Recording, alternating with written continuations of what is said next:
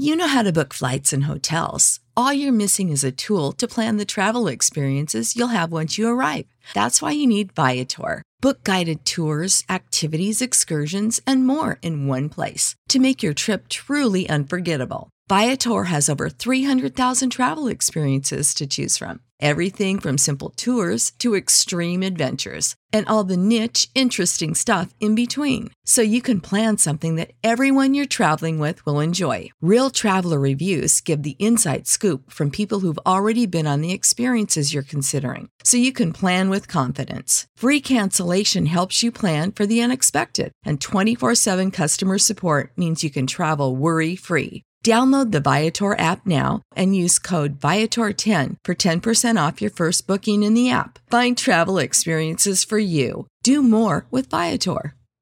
Support for this podcast and the following message come from Corient. Corient provides wealth management services centered around you. They focus on exceeding your expectations and simplifying your life. Corient has been helping high achievers just like you enjoy their lives more fully, preserve their wealth, and provide for the people, causes, and communities they care about. As one of the largest integrated fee only registered investment advisors in the U.S., Corient has deeply experienced teams in 23 strategic locations. Corient has extensive knowledge spanning the full spectrum of planning, investing, lending, and money management disciplines. Leverage Corient's exclusive network of experts to craft custom solutions designed to help you reach your financial goals, no matter how complex they may be. Real wealth requires real solutions. For more information, connect with a wealth advisor today at corient.com. That's C O R I E N T.com. Corient.com.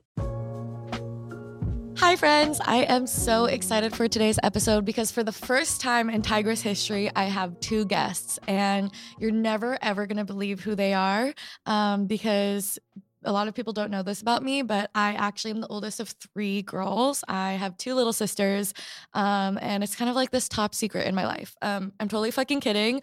My whole TikTok has been uh, being obsessed with my sisters the last few weeks, and I'm really excited because we've had the most wonderful weekend together, and they're here with me in the DCP studios today, um, and we're going to be talking about all the things from friendship to disordered eating later today, and just kind of talking about what our relationship has become after almost a decade of being sisters.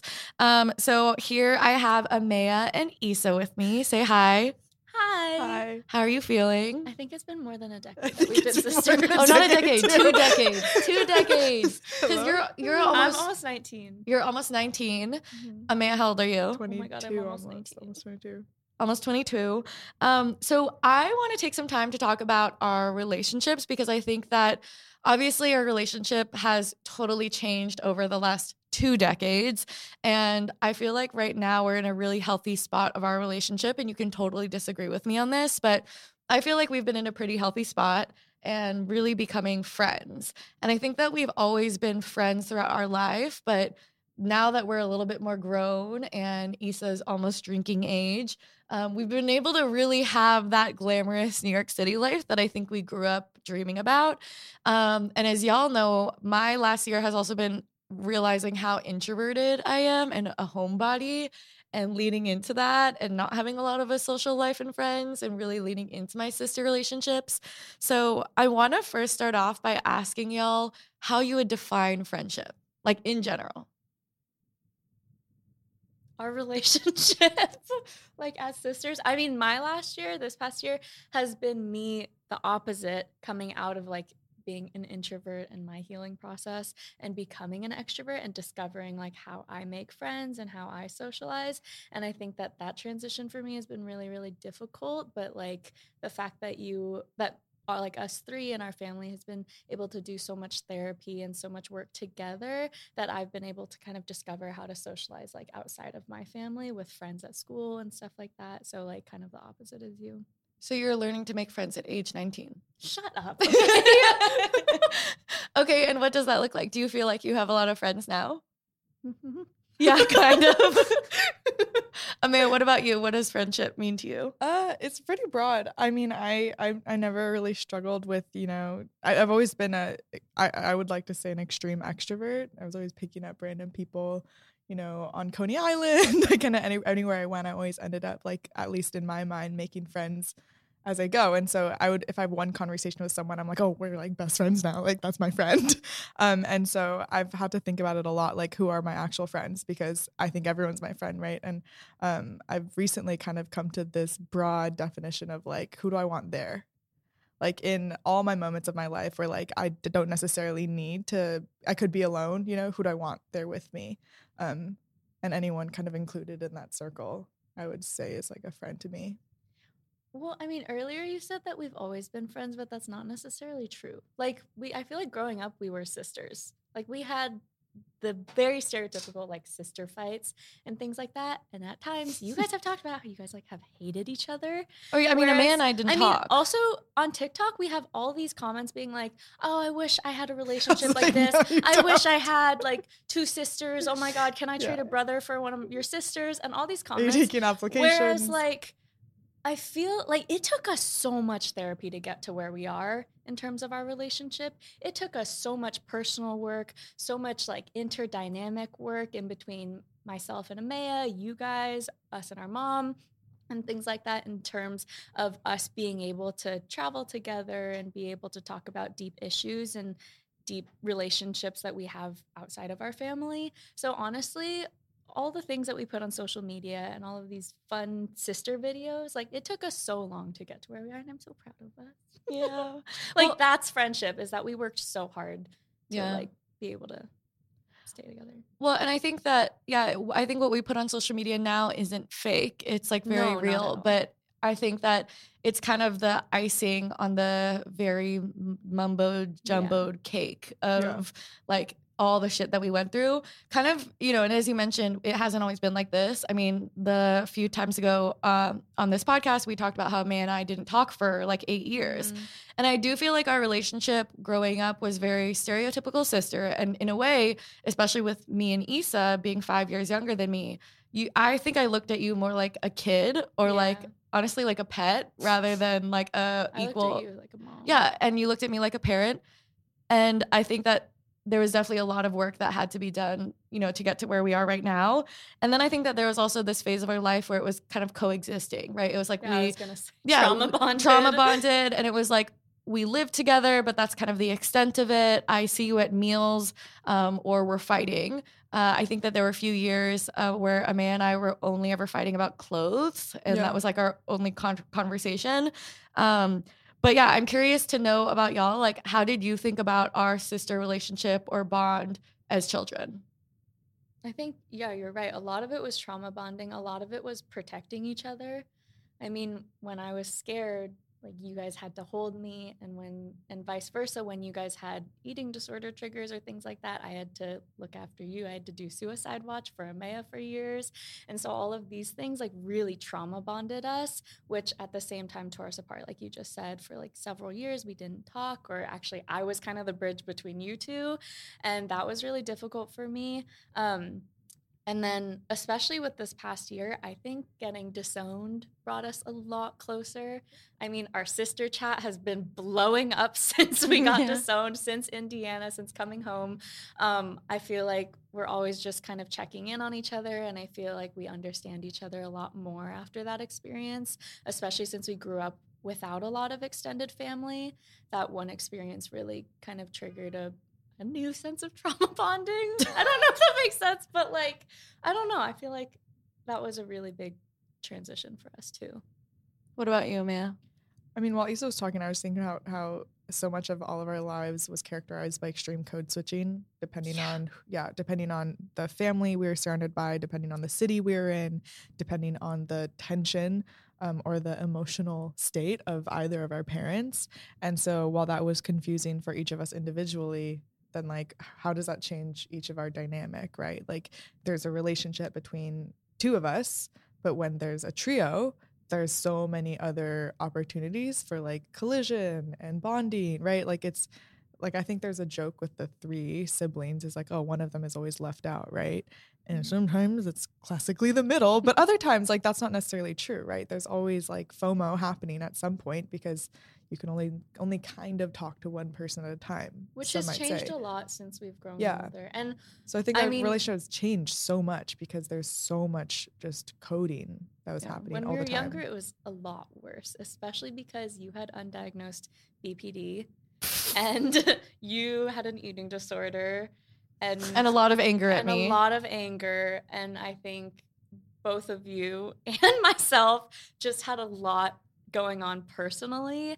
And so the closest people we had was the two other people. And like that Yeah. just caused a lot of triangulation that we had to kind of grow out of as we've grown older, which I think we've done. I mean, you have meds now, you have therapy, I have therapy. I think like I mean I think the number one thing in my opinion that has completely changed our relationship and shaped it in many forms is the way that com- competition and like the role of competition in our lives and also in our relationship with each other in relation to each other has changed a lot. And it's something that we only recently have like meant was it like aware wise yeah worked through. Um where like it's we're not if we're, we feel like competition is something we talk about now. I feel like it's kind of an Asian family thing too. Like it's very cultural that this you we like we're kind of com- programmed to compete with each other to be more successful, do better in school, and I think that especially as an oldest, I think that I and I've talked about this before on the podcast. I grew up with this pressure of feeling like I had to be the best and that I was setting the standard for what y'all needed to reach or surpass. And I think that in many ways, you know, from the parenting dynamic all the way to you guys having the same teachers that I did of like me setting an expectation. And I think that set up this kind of unhealthy dynamic where for me, I ha- felt like I had to be the best, uh, specifically at school and academics. And I think that what's super interesting is that. I mean, you're definitely the most extroverted.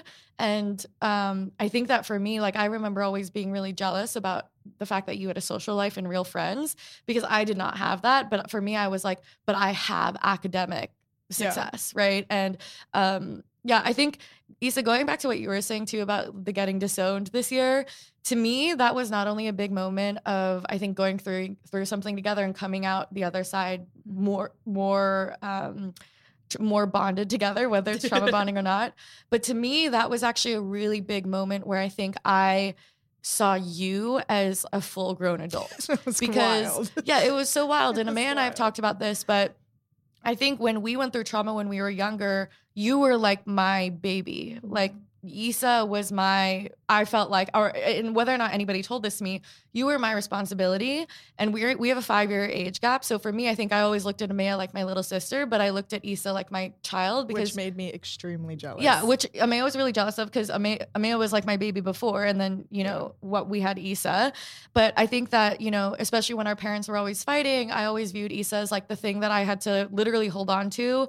And in a lot of the pictures of us growing up, I'm holding Issa, like I'm literally picking you up all the time. I was always carrying you, and I think that for me, I always was holding a man's hand but picking up Issa.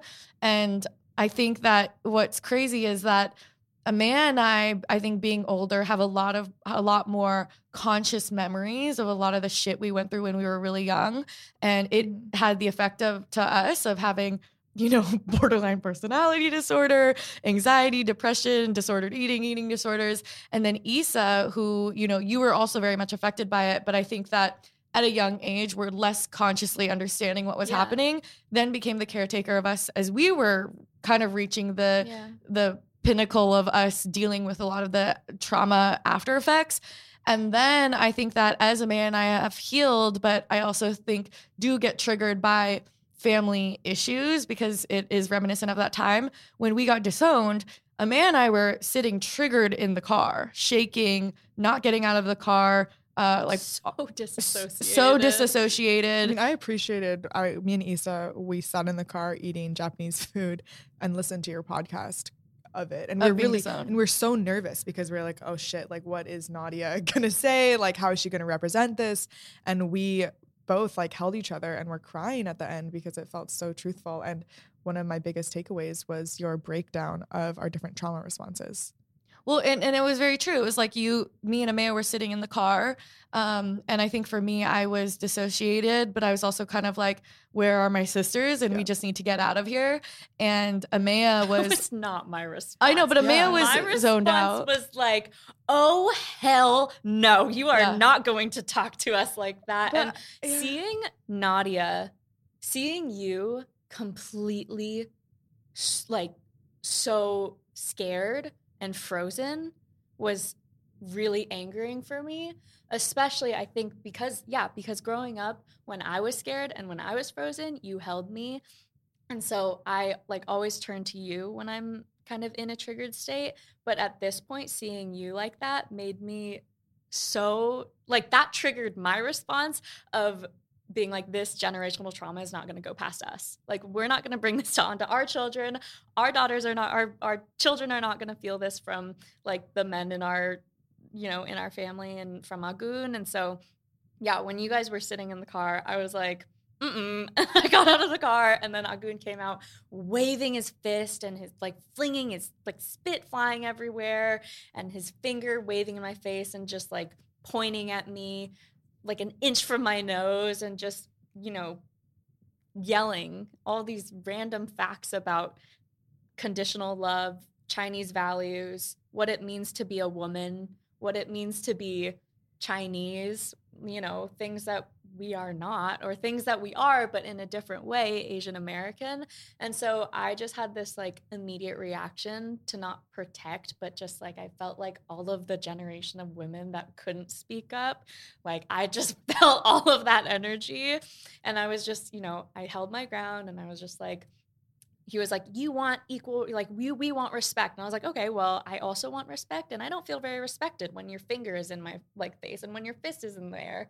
And so, you know, I just kind of like held my ground and then returned it, and then I turned turned around and seeing like you guys just like in the car. in the oh car, car. I was like, And when we were Oh. in the car, something that I think would be is cool to, for you to hear is that me and Nadya were like, "Is Isabin just so empowering right now?" Like we, That's I our little sister. That is because I felt so just.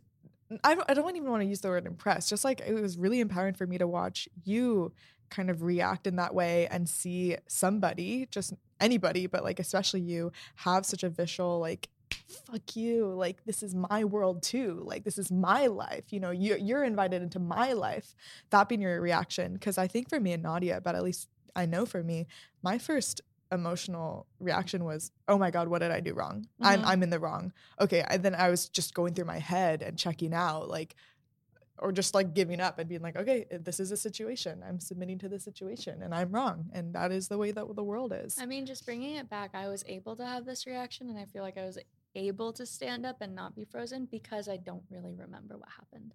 Like, I don't really remember what happened with our dad super early on because I was always in your arms, or I was always just like, you were always singing to me. And I remember growing up, you used to draw circles on my forehead to calm me down.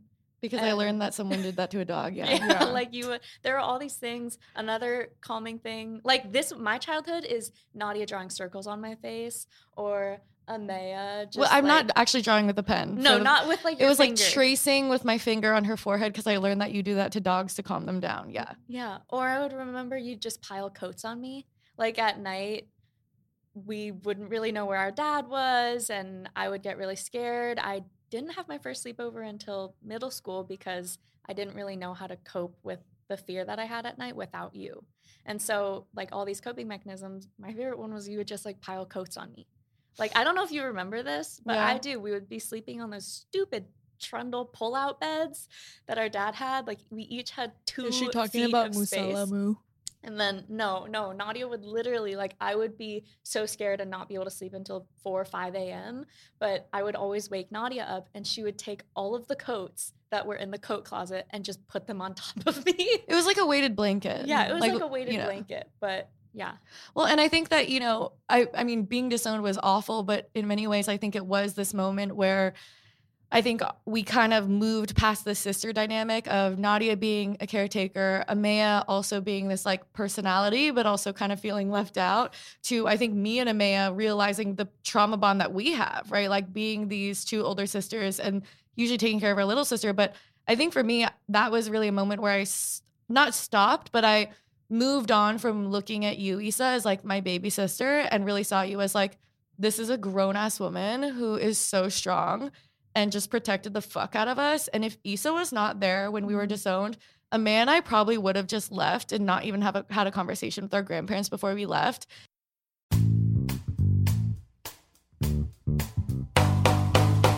Geico asks, How would you love a chance to save money on your insurance? Of course you would. After all, who wouldn't love a great deal, right? And when it comes to great rates on insurance for all of the things in your life, Geico can help. Like with insurance for your car, truck, motorcycle, boat, and RV. Even help with homeowners, condo, or renters coverage. You could save even more with a special discount when you bundle your coverages. Plus, add the easy to use Geico mobile app, available 24 hour roadside assistance, and more. And choosing to switch to Geico becomes an easy choice. Switch today and see all the ways you could save with great rates and discounts. It's easy. Simply go to geico.com to get a rate quote or contact your local agent and get started seeing how much you could save.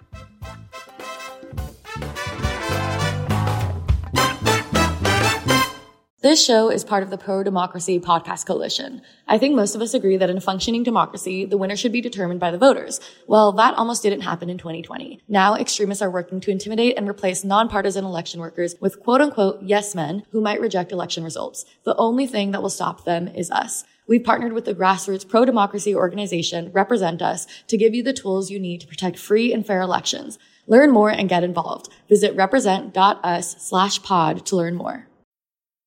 And I think for us, I remember, you know, and again, if you need context, go listen to the Disowned podcast episode.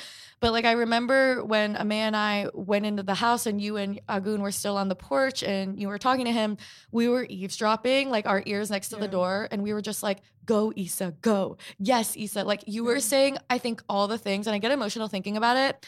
You were saying all the things that I feel like we wish we had the guts to say, but I also feel like, we wish we could have said to the first patriarch we ever kind of came across, which was our dad, right? Yeah. We never really got closure with our dad. We never got to stand up to him and say, here are all the things you did wrong and why you should be held accountable. We never had that conversation, right? And I think that for me, it was really healing to see the fact that we had gotten to a point where the youngest of us could stand up to that kind of mistreatment and tell him off and get him to back down and even apologize. Mm-hmm. And to me, that was so healing. And I think was a really, really big moment for our sisterhood and our friendship, which is kind of crazy because it wasn't that long ago. That was three, two months ago, right? Yeah. And so, you know, I think, especially going back to this whole TikTok thing, people are seeing these viral videos of us as sisters hanging out, being best friends.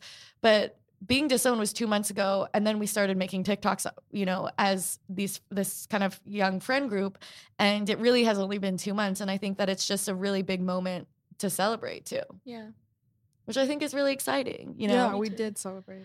I'm curious about how you think of our like what like our friendship versus friendships you have in other parts of your life. Like I don't have a lot of other friends, as y'all know. Like I'm such a homebody and introverted and I really only hang out with people that I work with. But I feel like, you know, for me, when I think of our relationship and what makes it special to me is that like one trust. Like I don't trust a lot of people, whether it be because of my trauma or like social media not giving me the best impression of people's intentions sometimes. Um, but really kind of working through that. But for me, it's like trust, and I can talk to you all about a lot of things. You'll call me on my bullshit, and then also like you know who I am outside of all of the work and like my professional work stuff.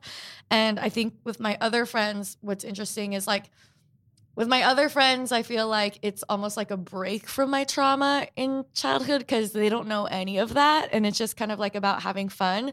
But I do, I'm not saying that we don't have fun, but I feel like it's this added layer of you understand what I went through because you went through it too. So I'm curious about how you think of our friendship versus friendships you have in other parts of your life. I think about this a lot because I I, I just transferred to Catlin where you two went to high school.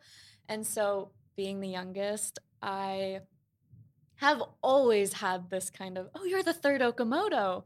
Oh, Okamoto. Oh, you walk like your sisters. like I've literally had, I transferred to Catlin and this teacher came up to me and was like, Are you an Okamoto? You walk like a Maya. Like literally That's not a good thing. people know us so well and especially with your social media following and all of us are very vocal about our personal lives and like our social media accounts there's so much information about all three of us that being the third has definitely been quite a struggle in terms of my social life in terms of making friends because they want to be friends and not because they want to be on Instagram or because they want me to introduce like introduce you you know Yeah. things like that um and so I've kind of had to learn how to have my own bullshit meter and like, you know, actually find ways to talk about, you know, things that are real with other people outside of my family.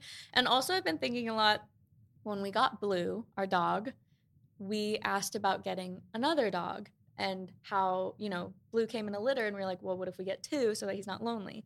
We had to learn all about littermate syndrome and how you shouldn't get two dogs because then they'll get aggressive outside of their relationship as siblings because they come from a litter and when they're outside of the litter they don't know how to interact socially. And i think i have littermate syndrome to a degree because just as we were talking about my safe space is like with you two. Mm-hmm. Like growing up and even now after getting disowned like we know each other so well because of you know the shit that we've been through.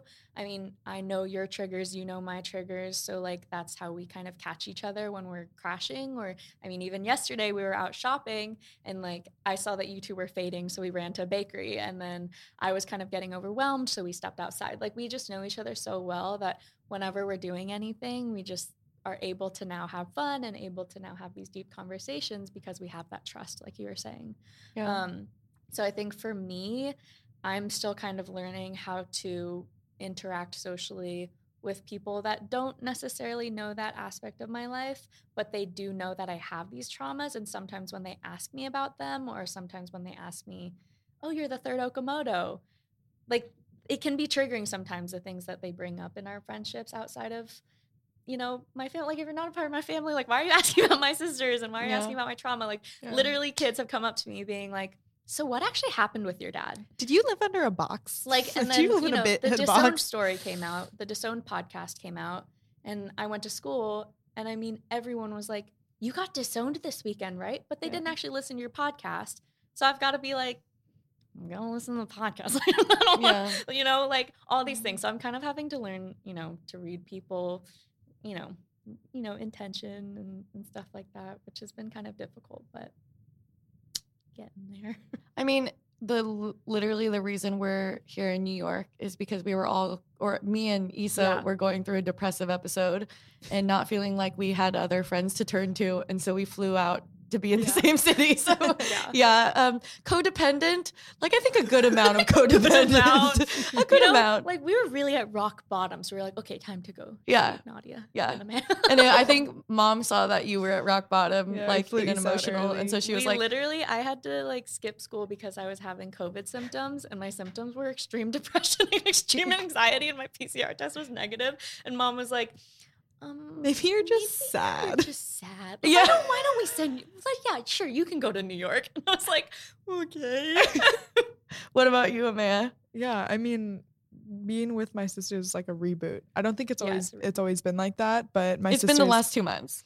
huh? No, no. I mean, I think even before that, as much as there has been tension, whether it was good or bad, and you know, not good and bad, but um, being with my my nuclear family was always a reminder of who I am.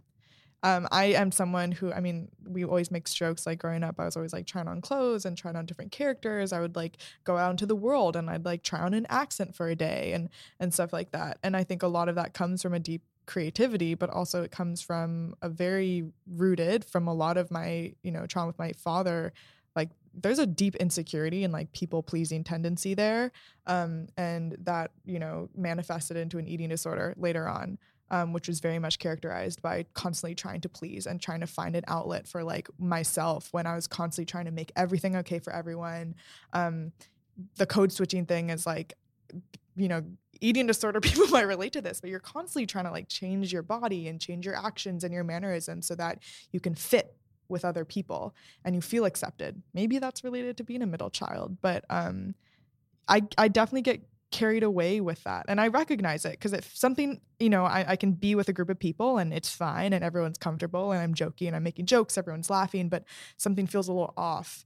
I know it's because I'm changing maybe like even fundamental parts of myself and my personality so that I can get along well with other people. And so, you know, I'll even like come to you know with Nadya and Isa, and one of them will be like, "Why are you doing that? Like, why are you why are you saying it? Like, Yeah. why are you saying that? Like, why are you dressing like that?" Um, and I'll like you know, and it just remind it reminds me like my baseline. Um, because I think I have a yeah, because I think it's it's really easy for me to sway away from um, a lot of the fundamental parts of myself. If that makes sense. It's kind of hard to explain. It's really interesting hearing you talk about your other persona and how it correlates to your eating disorder because I grew up being so freaking annoyed by when we went out into public Yeah. and you both you both especially when we were like at a dinner with a lot of food and which I've grown to be able to help you guys out with but I would be so annoyed because yeah you guys would just switch like Amaya I was so confused Amaya would just turn on this persona of like like, like specifically a deeper voice. You would kind of hunch your back a little bit more. You would be a lot more like a lot louder, use a lot more hand gestures, giggle a lot When we're out in public? When we're out in public. Mm. And Nadya would kind of just sit up straighter and be more direct and, you know, also be louder and all of these like little ticks that would just flip. but you can roll that back and be like, okay, where's that from? Right? Because that's something that you were annoyed by me and Yeah. Nadya. But so much of our early, early, I'm talking like preschool age, early elementary school was like going out into New York City nightlife with our father and being like presented, right? Yeah. And so we were constantly on a stage ever since we were little. Well, I also think that at the same time, you know, we we had to start traveling back and forth um, between New York City and Portland, Oregon at a really young age. Early. and um, at an age nine, seven, and four, five. And I think that the need to travel by ourselves when you're that young and how scared we were too. Yeah. Um, it made us like me and Amaya specifically, I think code switch when we're alone or in public Mm-hmm. sometimes. Talk louder, talk a little bit more formally. Amaya lowering her voice. Try to pass us older. You're trying just to pass us older. And a lot of that was we weren't allowed to travel on our own in many ways, but we had to because we didn't have parents to transport us, meaning that we had to come off older than we were. Yeah. But I do think uh, you're totally right that I think that now sometimes like we regress when we hang out together. Like I definitely am a lot more goofy and I can just like be a kid. And I think that a lot of that is super healing because now I'm actually old. Like I'm turning 24, which is You're 24. I'm 24, which is kind of crazy. Um, and we just get to like have fun and be kids, which I feel like is super is super healing too, you know? Um, and yeah, I think that, you know, when I talked about being disowned a couple months ago on the podcast, I just wanted to share like this is the story of what happened. And I was also really inspired by how many people reached out to me after they listened to it saying I was also disowned a lot of second generation Asian Americans. And I think that, you know, it's such an unfortunate experience, but in terms of our relationship, I do see that as being a really healing moment for us. Yeah. You know, and yeah, it's just it's so crazy to me that you're grown. Like mom's about to be a fucking empty nester. Yeah. Hopefully. How do you feel about that, Isa? Hopefully I get into college. You're gonna Hopefully get into be an empty college. nester next year. Um, I'm so excited. This is my fifth year of high school. like you okay, so I was here just a few days ago when I turned in my last application, when I turned in my last science final, when I turned in my last assignments of being a first semester senior, and I literally cried. Yeah. I cried because this is such this is my fifth year of high school. I'm so done with high school. Like you guys know that it took me a like I've changed so much throughout my five years just because I had to transfer schools. We went through the whole CARES process right before I went into high school. So my whole healing process has been mm-hmm. high school. So I just I'm so excited to be done. I can't even talk about it. Like, yeah. and So, we're really hoping you go to school in New York, or I I'm really hoping to go to school in New York. I'm biased though. Oh, I have extreme FOMO, but You'll move. How many? You only have one more year. year and a half. Amaya has a year and a half in Chicago. Or I two, yeah, think year and a half. Also, personally, I used to hate New York because the only New York that I knew was with dad. Yeah. The only New York I knew was yeah, always being on a on a stage presenting and like, you know, presenting to be the youngest daughter and like, you know, when we were doing ice installations and Yeah. stuff like that. It was also Queens. yeah, it was also Queens. Like we grew up in Queens. I oh, like I was only allowed to stay in Queens, so I hated New York. And I think No, Not to- because no, Queens no, is bad. no, no, not because Queens. Is bad. Just because I wasn't allowed to go anywhere else. Yeah. Like I was stuck in literally a concrete box because our, our dad ran an ice sculpture studio where I was cutting cubes eight hours a day, cutting cubes literally in a, in a, I a walk-in freezer with these massive blades running, and I was like, this was my age, like four to what middle school, eighth I grade. was 16. Twelve. So Yeah, so all all week, every time I was in summer or every time I came to New York, I was either cutting cubes, I was cleaning mold out of, you know, the offices, I was doing all of this shit for we were basically father. put to manual labor for every like time. two we- yeah. dollars an hour. What was it? Like one dollar above our age or something like that? No, it was like our our, Our age grade? minus our grade. Yeah, so like I was literally working for like two like I hated New York. So I think Yeah. just coming back and being with you guys, you know, exploring, doing, you know, like you just said, doing these adult things that we dreamed we could do when we were younger has been extremely healing for me.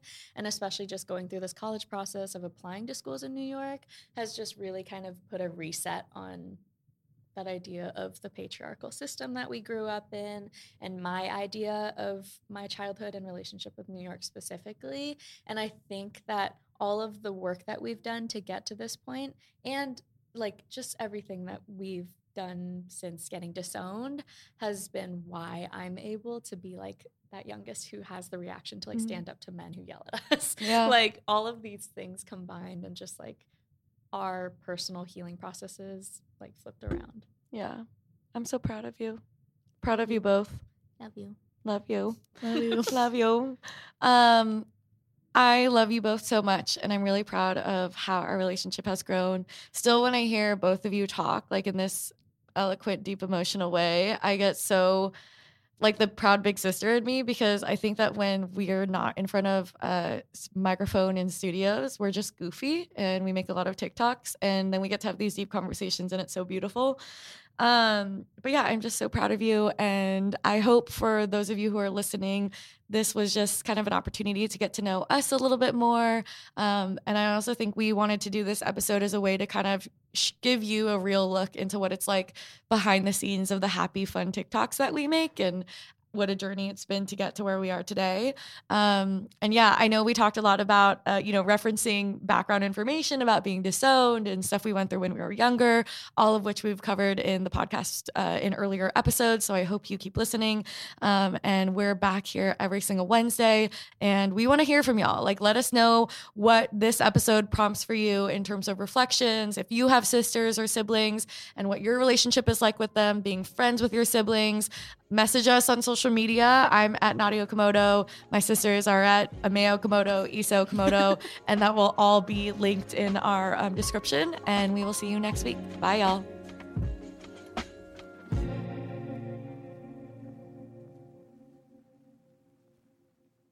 Support for this podcast and the following message come from Corient. Corient provides wealth management services centered around you. They focus on exceeding your expectations and simplifying your life. Corient has been helping high achievers just like you enjoy their lives more fully, preserve their wealth, and provide for the people, causes, and communities they care about. As one of the largest integrated fee only registered investment advisors in the U.S., Corient has deeply experienced teams in 23 strategic locations. Corient has extensive knowledge spanning the full spectrum of planning, investing, lending, and money management disciplines. Leverage Corient's exclusive network of experts to craft custom solutions designed to help you reach your financial goals, no matter how complex they may be. Real wealth requires real solutions. For more information, connect with a wealth advisor today at corient.com. That's C O R I E N T.com. Corient.com. you know how to book flights and hotels. All you're missing is a tool to plan the travel experiences you'll have once you arrive. That's why you need Viator. Book guided tours, excursions, and more in one place. There are over 300,000 travel experiences to choose from, so you can find something for everyone. And Viator offers free cancellation and 24 7 customer support for worry free travel. Download the Viator app now and use code Viator10 for 10% off your first booking in the app. Find travel experiences for you. Do more with Viator.